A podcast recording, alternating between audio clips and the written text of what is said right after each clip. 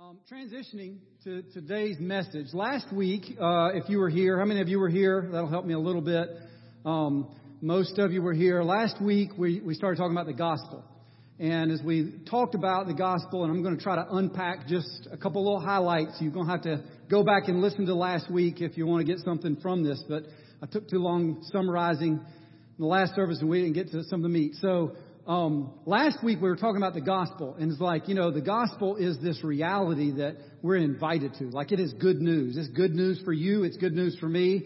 Is it impacts our life, and it's good news for everybody around us, right? And the good news of Jesus Christ is this reality of what He came to bring. And and many of you may be like me. I grew up in church, and at age ten, I prayed a prayer um, of confession, asking Jesus to be Lord of my life. And what I understood and intended from praying that prayer was that my sins were going to be forgiven and that the guilt that I had for the sins of a 10 year old, you know, were going to be relieved, thank goodness. And, um, and that I would essentially kind of like have a ticket to be able to hand Peter one day at the pearly gates and get into heaven. Right? And so my intent with the gospel is to be forgiven and to be able to get into heaven when I die. And so I don't know what message or, or, or version of the gospel that you heard, but unfortunately, for most of us in the Western church, that was the extent of the message that we've heard about the gospel. And what we started to unpack last week was that is an essential aspect and a part of the gospel of Jesus Christ, but it is by, by no means is that, that version and I'm going to stand on this stool to kind of represent that version. You'll see me do this a few times during today's message. That version of the gospel, a gospel that is about conversion, is just a part of the full message that Jesus Christ came to bring. And part of what we talked about last week is there's this message of conversion, but there's this invitation. Jesus said, in, in, in Matthew chapter 4, when he began his ministry, he said, Repent, for the kingdom of God is at hand. That means up there has come down here. This was not new news to people, specifically Jewish people, that God has the kingdom. What was new news and what was good news for everybody since that moment forward is that the good news of God, the availability of the gospel is now available to you and to me. We don't have to wait till one day when we die to get into heaven. We get to experience the goodness of the presence of God in our lives as we receive Jesus Christ as Lord and receive His Holy Spirit. And that is an invitation to a life with Him.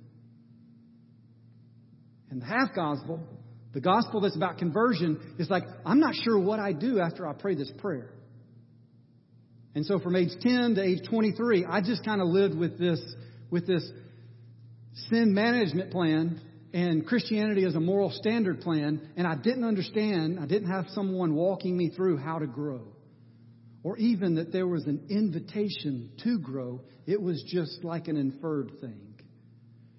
And there's way too much that Jesus Christ has to say, and too much that He brought with His gospel for the clarity of what He's about and for the things that He has in store for us, for that gospel to be just about an inferred aspect of growth. You see, there are commands, things that you and I are required, asked to seek, you know, all these imperatives in the New Testament and in Scripture that are inviting us to act. And somehow in the conversion only level of the gospel, there's not much action involved post that prayer. But I've got good news for you. It's called the gospel of Jesus Christ. It's the full gospel, and it is inviting you to respond. It deserves our response every day. So, how? And that's what we're focusing on today. How do we begin engaging the reality of this gospel? Again, you'll have to listen to last week's message to unpack some of the some of the conflict there. But today I promised we would get into a little bit of the how. And so everybody say the word concept for me. Concept, because that's all we're going to be able to get to today. It's a concept. Okay, this is going to be like drinking from a fire hydrant, right? This is going to be a lot, but as Elizabeth encouraged me a few minutes ago, she's like, man, just go, just pour out the fire hydrant and let people just grab a cup of whatever they can get out of it, right? That's for them. And so this is a fire hydrant. I'm in, and I'm intending it for be a, a fire hydrant so we can cover a lot, a big concept that hopefully you're led to something more than what you may have known or from what I may have known from this perspective of the gospel. And that reality of what we're, what we're called to and what we're invited to is this life of walking with Jesus. And so we're going to talk a little bit about spiritual growth. As we, as we talk about spiritual growth, there are four kind of categories I'm going to put here on the screen. Um, There are just four categories that I chose. You could put more up here, but we're going to begin with top right in theology, right? If you're going to grow spiritually, you have to have a healthy theology. You have to have a growing theology. God is so big, you can't conceive Him. Our minds are, are, are finite. He is an infinite God. But there are things that He's revealed to Him, to us, by His Word and by His truths that we can understand and, and come to a knowledge of God that He invites us to. But beyond what we can, we can experience and agree with cognitively, there is encounter. There is experiencing God. From the truths that we see in Scripture, there is a life where we get to encounter that truth to become real and evident and produce a fruit in our life, such as God's faithfulness. Like I can read that God is faithful and I can hear that God is holy, but I get, I get to grow in my theology by experiencing His faithfulness as I pursue Him and as I encounter Him and as I experience Him in the circumstances of my life. Next to theology, we have mission and service. And did you know that God has plans and purposes for you before you were created? Before the creation of the world, God had a plan and a purpose for your life. And part of this is there is a growth and a, and a discernment and a discovery of the plans and purposes and the missions that God has in store for you to participate and to join Him in. Like, I can just tell you as a pastor, and this is not a guilt statement, this is just a, a reality statement from what I understand the impact of the gospel could be in our life. Like, if we were all living fully on mission and in service of what God has in store for us, then, then we wouldn't be asking guys, as we do on a regular basis, to help serve or participate by greeting on Sunday morning or serving in the village. Like, y'all would be asking us, like, can I have my turn, please? Like, it's my turn. I get to come to church and help serve in the body. I get to participate. You see, the New Testament perspective of, of the church is that we all get to come together, bringing our gifts and bringing our talents in order to serve and to build up and encourage one another. Like, it's not about coming together just to hear a person speak or just to get to, to soak up some time in worship that I feel really good. Now I'm re-energized and I'm, my, you know, I'm, I'm recharged for this week and I had a good experience and, and how good that church was was how good of an experience I was. Like, that's not at all the New Testament perspective of church. New Testament perspective of church is a community that gathers around and focuses on the good reality of Jesus' gospel and encountering Him and experiencing Him and Him mo- moving and flowing through us to build up and encourage one another as we're a body of faith, each person doing its part. And if each person was doing its part, why in the world would we have to ask for volunteers to serve? Now, healthy moment.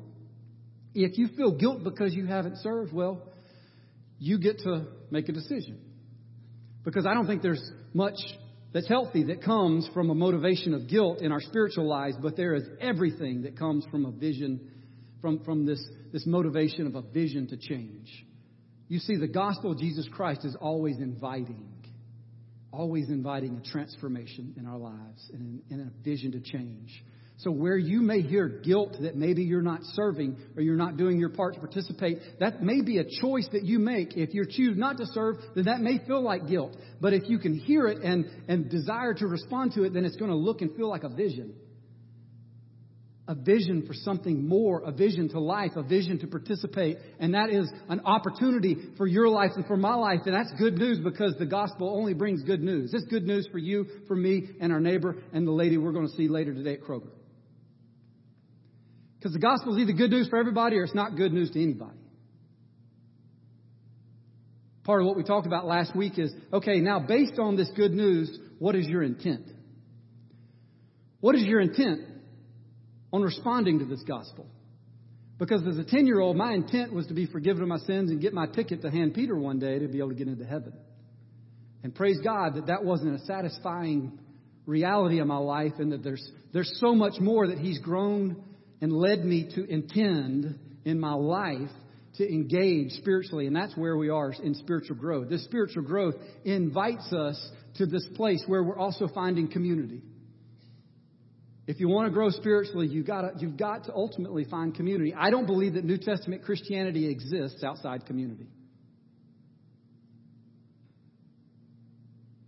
You're like, okay, well, what does community look like? I don't think you can be, you can live a Christian life in isolation.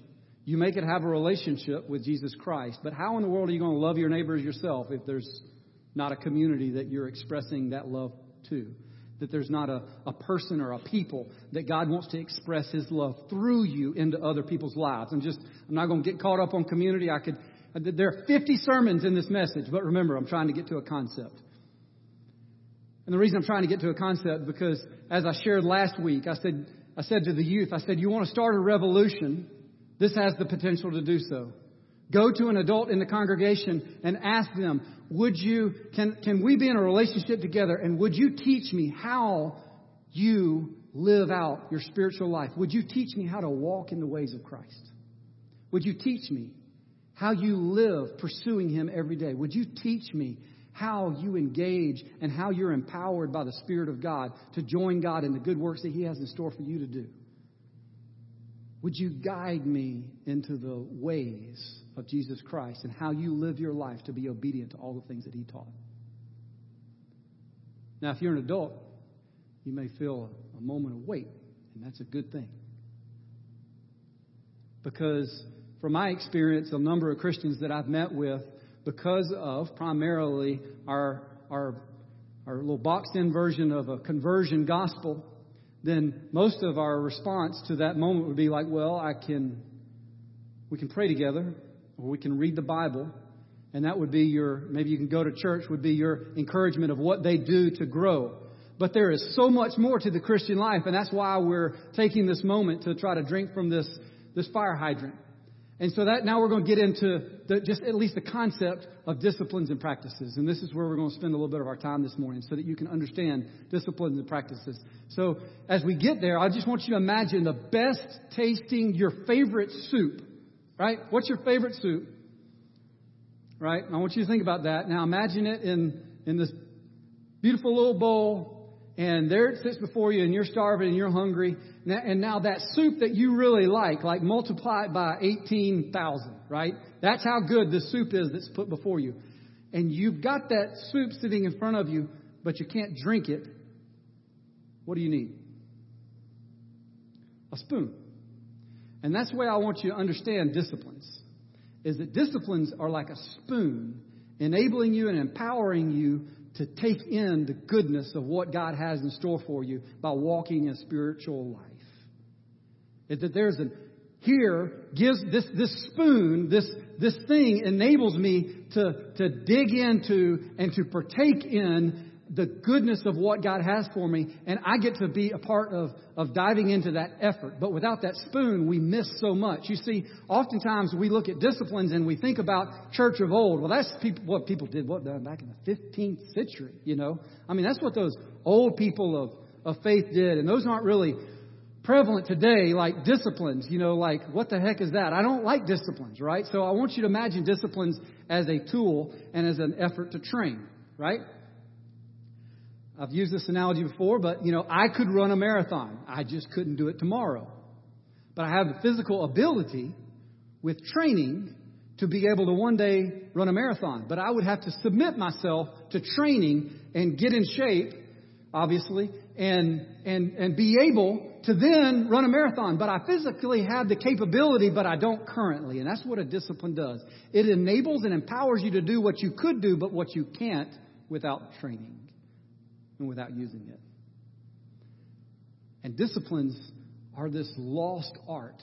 You see, the reality of this conversion message gospel is that it left out a response. Well, now what? I've prayed my prayer. It left out and left the church void of disciples and living to be a disciple. You see, you see something in that word disciplines. The root is that they're in order to be a disciple, you have to give yourself to a, a, a, process and a method for this thing to take place. And, and part of what we talked about last week was a disciple is a person who wants to be and lives and wants to be with and to become like the person they're following. Jesus had no intent in dying on that cross for you to be what the West calls a Christian where it was about you praying a prayer and then nothing else happening in your life until you die. Jesus had every intent that the kingdom of God could now come down from heaven into your life and that we said kingdom was wherever God is ruling, wherever God is governing, wherever He is reigning, right? So wherever God is governing and reigning, right, is God's kingdom. And the greatest hindrance to God's kingdom in our lives is our kingdom.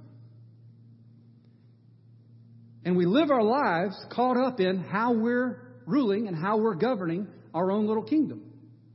And the greatest, so that greatest hindrance to God's kingdom is my kingdom. And so, if we're going to understand Christianity, we have to understand kingdoms. And if we're going to begin recognizing the invitations by God of His kingdom, then we have to start recognizing just how much we're living in accordance with our kingdom. And where we see ourselves frustrated, where we see ourselves stressed out, where we see ourselves caught up in needing things to go the way I need them to go, well, that's just our kingdom. But I've got good news. The gospel of Jesus Christ is not just a gospel to say, hey, your sins can be forgiven. It's a gospel to say you can, you can now live in my kingdom and let go of yours. You get freed from the, the pain and the pressure of trying to live governing your own lives. I'll come in, I'll give you my Holy Spirit, and He will be a guide and a counselor, and He will lead you and walk you through and teach you how to become like me. Because who Jesus was is a man who we can we don't see anywhere in Scripture that Jesus lived focused on him his own personal little kingdom. He lived modeling and displaying constantly before us. You see it in John 17. He said, The world must see that whatever the Father asks of me, I obey. He lived completely with the Father being the governing voice in his life. And, and that's the invitation of his gospel that you and I become disciples and that we're free from having our own kingdoms. This is a, this is a statement of a, of a disciple. This is, this is a statement of a man named Paul. And he said, I have been crucified with Christ. It is no longer I who live, but it is Christ Jesus who lives his life in me and through me. Now, he wasn't one of the 12 disciples, but it's a statement of a disciple. It's the very same statement that you and I can live by. That I don't want to live my life anymore. I don't want to live trying to govern my own little kingdom and manage my own thing. I want to live my life fully dependent on the Spirit of God to direct me and guide me and choose for me the things that He has for me to do and the places He has for me to go. Now, do I have growth in order to get better and better and better at that? Then welcome to the good news of the gospel. Because, see, the gospel brings with it a transformation in who we are, or else it wasn't the gospel of Jesus Christ. Or else it may be something that we may have prayed at one point, but we had no intent of growing into. We had no intent of being changed. We had no, no intent on about up there coming down here. You see that? This gospel of, of like standing on the stool is, is so that one day down here can get up there, but, but the good news is that now up there can come down here and we get to empower, we get to be empowered by the Spirit of God to join Him in the works that He has in store for us. And we don't have time to go into all that. I want to dive into, into disciplines for just a minute. And we're just going to fly over this so that you can understand the value of it because it's not just a negative thing. Right? Now, how many people in here are football fans? Right? So I'm a Georgia fan, and you know everybody knows Georgia's got the best offensive line, and so you know we you know we just keep getting five stars come in here, and so you know they bring in a, the next five star tackle into the Georgia offensive line, and what's the first what's one of the first things they're going to have that that tackle doing, that 320 pound 18 year old kid doing when he gets to campus? In the off season, they're going to have him doing what? Getting in the weight room Right? They're going to get him in the weight room because there is a, an impact that that 320 pound behemoth of a man can have on the football field, but when you get him training and lifting weights all year long, he is going to have a, a more physical impact on other people that he's blocking because he has gone into training and he has built strength to be able to do what he desires to do, but by that training, he is now empowered to do in a greater measure. And that's a good thing if you're a Georgia running back. Agree? No Alabama fans, thank you. So, here's the thing this is what disciplines give you, right? Is that a discipline, and now we're going to look at kind of like a discipline of abstinence. That is, that you're doing without something. So, for instance, the discipline of fasting is that you're choosing to do without food. But it's not about doing without food. Fasting food is not about food. The discipline of fasting is about what you get. You see, fasting to pursue Jesus Christ is not about doing without food in this world. It's about getting to feast from the buffet of heaven. It's about getting to taste and getting to partake in the goodness of the Spirit of God in a, in a different way, in a new way. You see, it's, it is an indirect action, just like this offensive lineman lifting weights, right? He's not on the field while he's lifting weights, he's in a gym. It's an indirect action that has a direct effect when he goes onto the field. That's what disciplines give you. It's an indirect action that you're choosing that will have a positive effect when you go into the field. So disciplines of abstinence, if you struggle with, with self-discipline, if you struggle with self-control, if you find yourself caught in a pattern of sin and you can't get rid of this pattern, right? Well, then I've got a weight room waiting for you.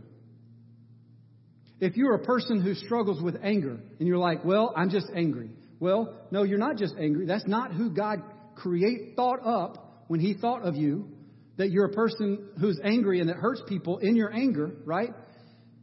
There is more that he has in store for you. So he wants to lead you into a place of freedom. And one of the ways that you can find freedom over things like anger is that you learn to get into the weight room of disciplines of abstinence and you become empowered to do and to have self have, have some willpower to overcome things in your life that otherwise you couldn't overcome because you didn't have discipline. Like, I mean, have you skipped a meal and you've been, been hungry? Like, for heaven's sakes, in 20 minutes, you're going to be upset with me because I'm, if I'm still talking, you can be like, well, I'm just so uncomfortable. I'm hungry. Well, you know what? Here's what you get from the discipline, from disciplines of abstinence like this, and this is just a, a list that's, ain't, that's, that's popular, uh, you know, kind of in church history. Just a starting point. Could be hundreds of these. Hopefully we'll have time to get to that in a minute. Um, we're not going through hundreds of them. Just kidding. Um, but in like a discipline of abstinence is like suddenly now you are encountering a power and a strength to say no to self in ways that you were never able to say no to self before you engaged the training. I don't know whether or not I could run 10 miles tomorrow. Maybe I could, maybe I couldn't, but I'm pretty sure I couldn't run a marathon. But with training, I could. But with your training, I could build strength to be able to do something I could not do apart from it. And if you're a person who's caught in something and has a hold of you and you can't seem to break it, then there are values and there are empowerments that the Spirit of God wants to do by engaging disciplines of abstinence that you learn to tell yourself no. Otherwise, you'll find yourself standing on a stool looking a little silly sometimes, but you'll, you'll find yourself just standing on the stool of your Christianity rather than living in the world of Christianity, and you won't be able to overcome. You won't be able to experience the overcoming reality of God because you're not living your life pursuing the power of God.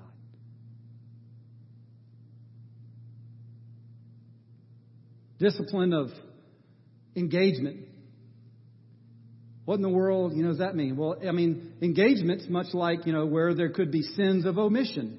Things that you could be or should be doing, but that you're not doing. So, you know, this would connect to what I was sharing earlier. The opportunity that you get to serve, that you get to participate, right? That you get to come and, and build up and encourage one another. Like, where you're not engaging the kingdom in any form or fashion, and this is just kind of a study, then these are opportunities to dive into and to, and to begin practicing, right? And they take discipline to give yourself to. Right? So I had a friend that was in my office and was going through a difficult season of his life and he was struggling socially. And I, and just in our time together, I, I challenged him. I said, encouraged him to go to a L'Arche community down in Atlanta. If you're not familiar with a L'Arche community. It's a community of people that are all over the world, uh, started by a guy named uh, Jean, uh, Jean Vanier um, up in Canada. He's a French guy. Um, but they're communities of people with, uh, with mental disabilities, and they live in community together. And I encouraged this friend to go serve in this L'Arche community, to go take a step outside himself because he was not engaged in life outside his little world of work. And by choosing to do so and going and giving himself to serving these, this, in this community of, of, of persons with a, um, what was the word I'm trying to use here? Of, of, these, of these mental challenges, sorry. Um, it just it just opened him up to that there's so much world there's so much more it was a perspective change that and then he found himself getting involved and he went and hung out at the mall one day and befriended a guy and led him to the point of praying a prayer just because he began engaging life at a completely different way and he had somebody just didn't kudos to me, but just somebody saying, hey, you need to challenge yourself. You need to get out of your comfort zone. You see, I love, I've, I've learned so much from, from a guy named Dallas Willard, passed away a few years ago. If you hear me preach, you probably hear me say his name. But I've learned so much from him, you know, and Dallas said, you know, I practice the discipline of, uh, of not getting the last word. Now, you can make these things up. You don't just have to go by an ancient list. You get to, you get to come up with your own. That's what Dallas did. He's like, I, I, wanted to deny myself. When is the last time that you wanted something that you could get that wasn't sin that you didn't pursue to go get? Small little kingdom. Engaging the discipline says, you know what? I want to put a bit in the mouth of self. And I don't want to give self the rule and reign over my own life. I don't want to be governing and, and making all the decisions, just pursuing, because when we, when we do that, and hear this, church in the West, when we live life allowing our emotions and our feelings directing our actions, then we've made them an idol. And we're in control.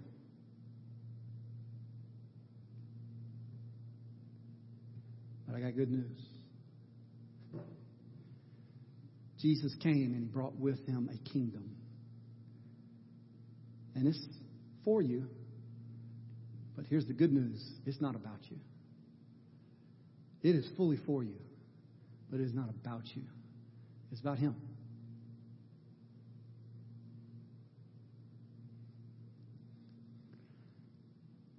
If we don't start to rec- wrestle with what we, what we could call or, or kind of determine normal Christianity, we will never move past what is socially normal as a Christian we will never step into the reality of the invitation of Jesus' gospel to be a disciple, where our heart is fixed on being with and becoming like this one that we follow. And I don't know what your intent was with whatever version of the gospel. I'm not here to belittle the value and the power of conversion. It is a necessary aspect, but it is not the full reality of what Jesus preached. And that's why we're here today is to talk more about how and what you can do to join God in pursuing Him, to giving into His Spirit. And this is just like, this is just a, barely a scratch at the surface of just one way that you can begin looking to and engaging a growth process beyond what you've known before. This is just one way that you can begin engaging a lifestyle of the fullness of the gospel so that when someone else comes to you and said, I need help, I've just become a Christian, I want to grow. I want to become like you as you're becoming like Jesus Christ. Would you teach me how to walk in his ways? Would you teach me how to live a life in abundance and a life that is about being obedient to all the things that he taught? Prayer and reading the Bible and going to church are critical. And I would say, even necessary but there is so much more beyond those that can that your answer can be. And where we're not choosing to live that way, then how in the world are we expected to be able to lead someone to that next place? And hence, we're trying to drink from a fire hydrant today that at least you could get the concept of that there maybe is something more. Maybe there's some other things that I can engage in. And maybe that there's an opportunity that every morning when I wake up, there is a response of the full gospel of Jesus Christ waiting for me and waiting for my feet to hit the floor. Because see, the gospel of Jesus Christ deserves, if nothing else, it deserves a response from how you live your life and what you intend. One of the things the Lord hates most is just this lukewarm place. Be hot or cold, but make a choice. The gospel is a very challenging thing, right? And so we may look at disciplines, we say, well, that's not very inviting. And that's just because you hadn't tasted the soup. If you get a taste of the soup, then you'll see that this, these are well springs of life. But maybe you may have misunderstood what I've been saying up to this point. You see, all that we've been talking about up to this point is not how. This isn't, this isn't how you live the Christian life. This is the what. Here's the how. Before, just before I was born, I have a, I have a sister. His name's Amy. She's two and a half years older than I am. She was the first grandchild in our family um, on my dad's side, and um, my grandfather, his name's Sam Crawford. Call him Pops. He was my buddy. He was the he was the guy. He was a World War II vet. He was a he was a bright guy. He's an energetic guy. I love the man with all my heart. He you know, when I was like five or six years old, he's the guy who pulled me on the back porch. And I remember like it was yesterday, him looking me at the eye. He was sitting in a chair and I'm standing there and I'm barely as, maybe not as tall as he is. And he, he said, now son, when you shake a man's hand, you look him in the eye and you give him a firm handshake, right? I mean, these, these deep values of what a man should be. And my grandfather had been an alcoholic. He thankfully was sober the last 25 years of his life but he was also a chain smoker. And so here my older sister comes along and she's like two years old as the story goes. Again, I wasn't there to, to witness it, but, but, you know, he, he was said to have had a cigarette in each hand. So by the time he finished one cigarette, he had the next one lit, ready to go. You know, chain smoker. And so evidently my sister kind of jumped up in his lap or crawled up in his lap one day and the cigarette burned her. And, and she ran off crying and she was scared of him. He never smoked another cigarette.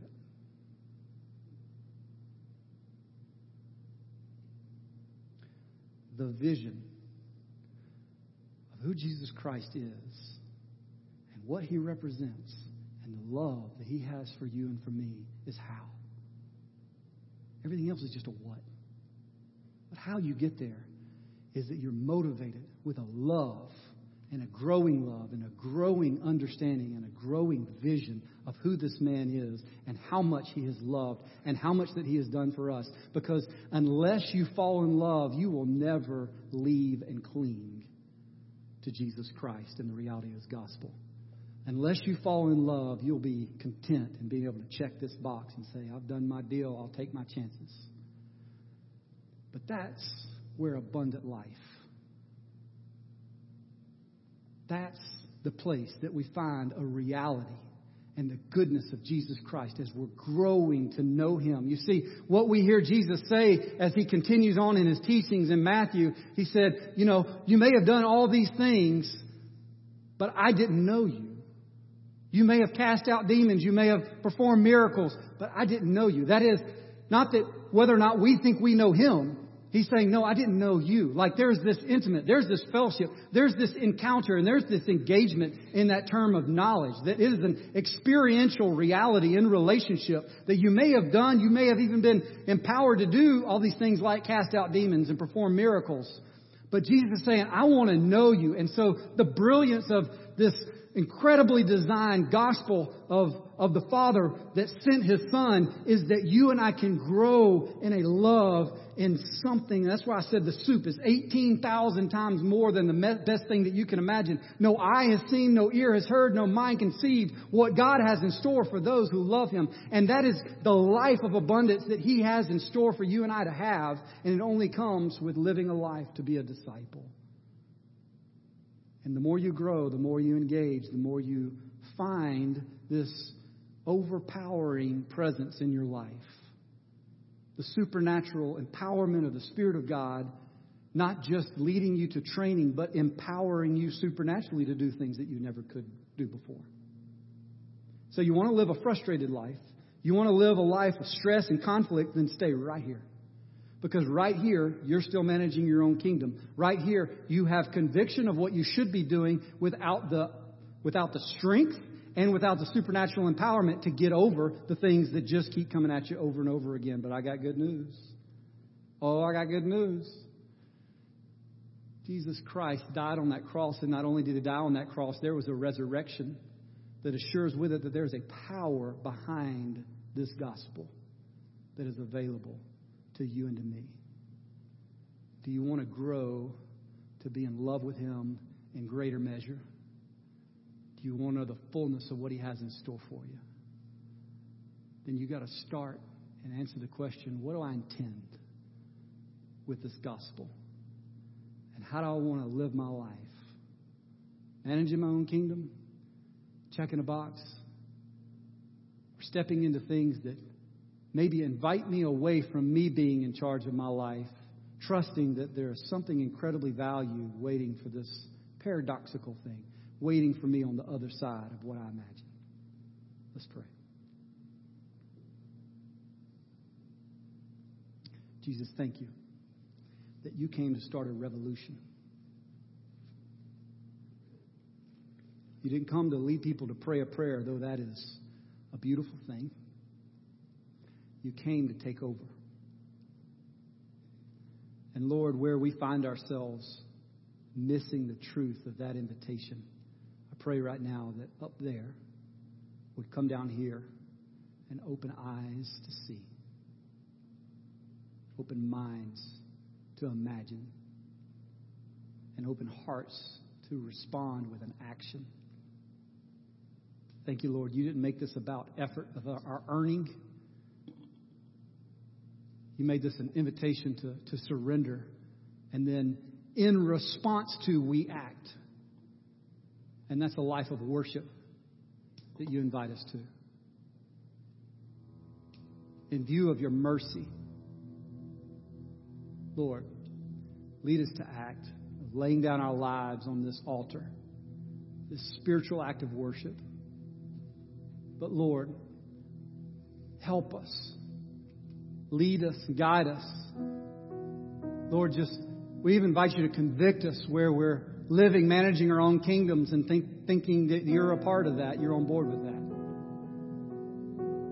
Call us to the, the places of abundance, Lord. Do not let us be satisfied with less than all the more of who you are. You are an infinite God and we are finite people. There is no end to the goodness of who you are. So Father, I pray that you would just spark a love and spark something in our hearts that just leads us to this place of seeing you on that cross and seeing you sitting, seated next to the Father, the right hand, interceding on our behalf. And we're just enamored and in awe of the goodness of who you are because you love us and you can't wait to express yourself to us.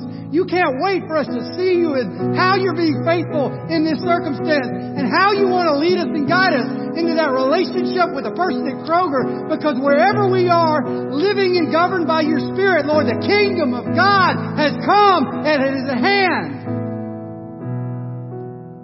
Let your kingdom come and let your will be done, Lord. Lead us to be a people that are empowered by your Spirit, that are witnessing life change before our very eyes.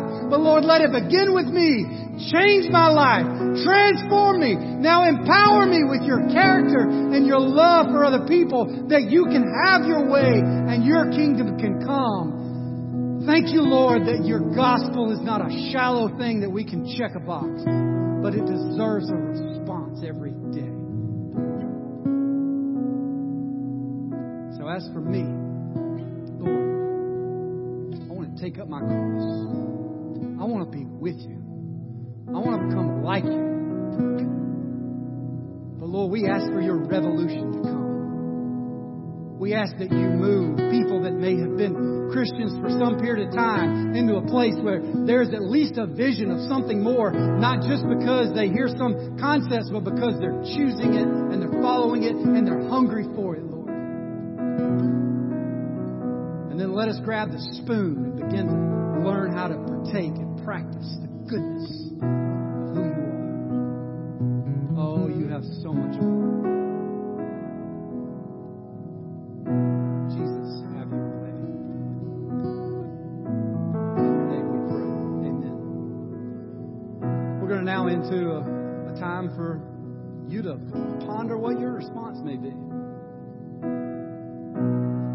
right and left, there's a table with communion on it. Represents the broken body of Jesus Christ. It was painful. It was hard, but he was honored to do it so you and I could partake in it. Not just partake in remembrance of his broken body and his shed blood, but partake in the goodness of the gospel that he came to. And that's what this represents. That's what you're coming to receive it represents. There'll be teams of people on my right and left. if there's something you need prayer for. Maybe there's some place you've been stuck and you don't have the, the power to kind of move beyond this place of stuck, but you want to begin that journey. Maybe you want to come and, and be encouraged and built up by somebody up here that's a part of our body that's been invited and scheduled to pray with you. We'd love for that to happen. Aaron's going to now lead us into a time of reflecting and worship. And, and my encouragement to you that it, at least you just take a moment, and I know you're hungry, but maybe just take a moment to really reflect. How much of this kind of Western perspective has been the reality of my Christian life, and how much more of this do I hear an invitation in pursuing? Thank you guys for coming. If um, you're dismissed whenever you need to go, but we're just going to enter into a season of, of our next few minutes of, of reflection and worship. Our action in response to the gospel is the worship that delights the Lord and that He's inviting you into.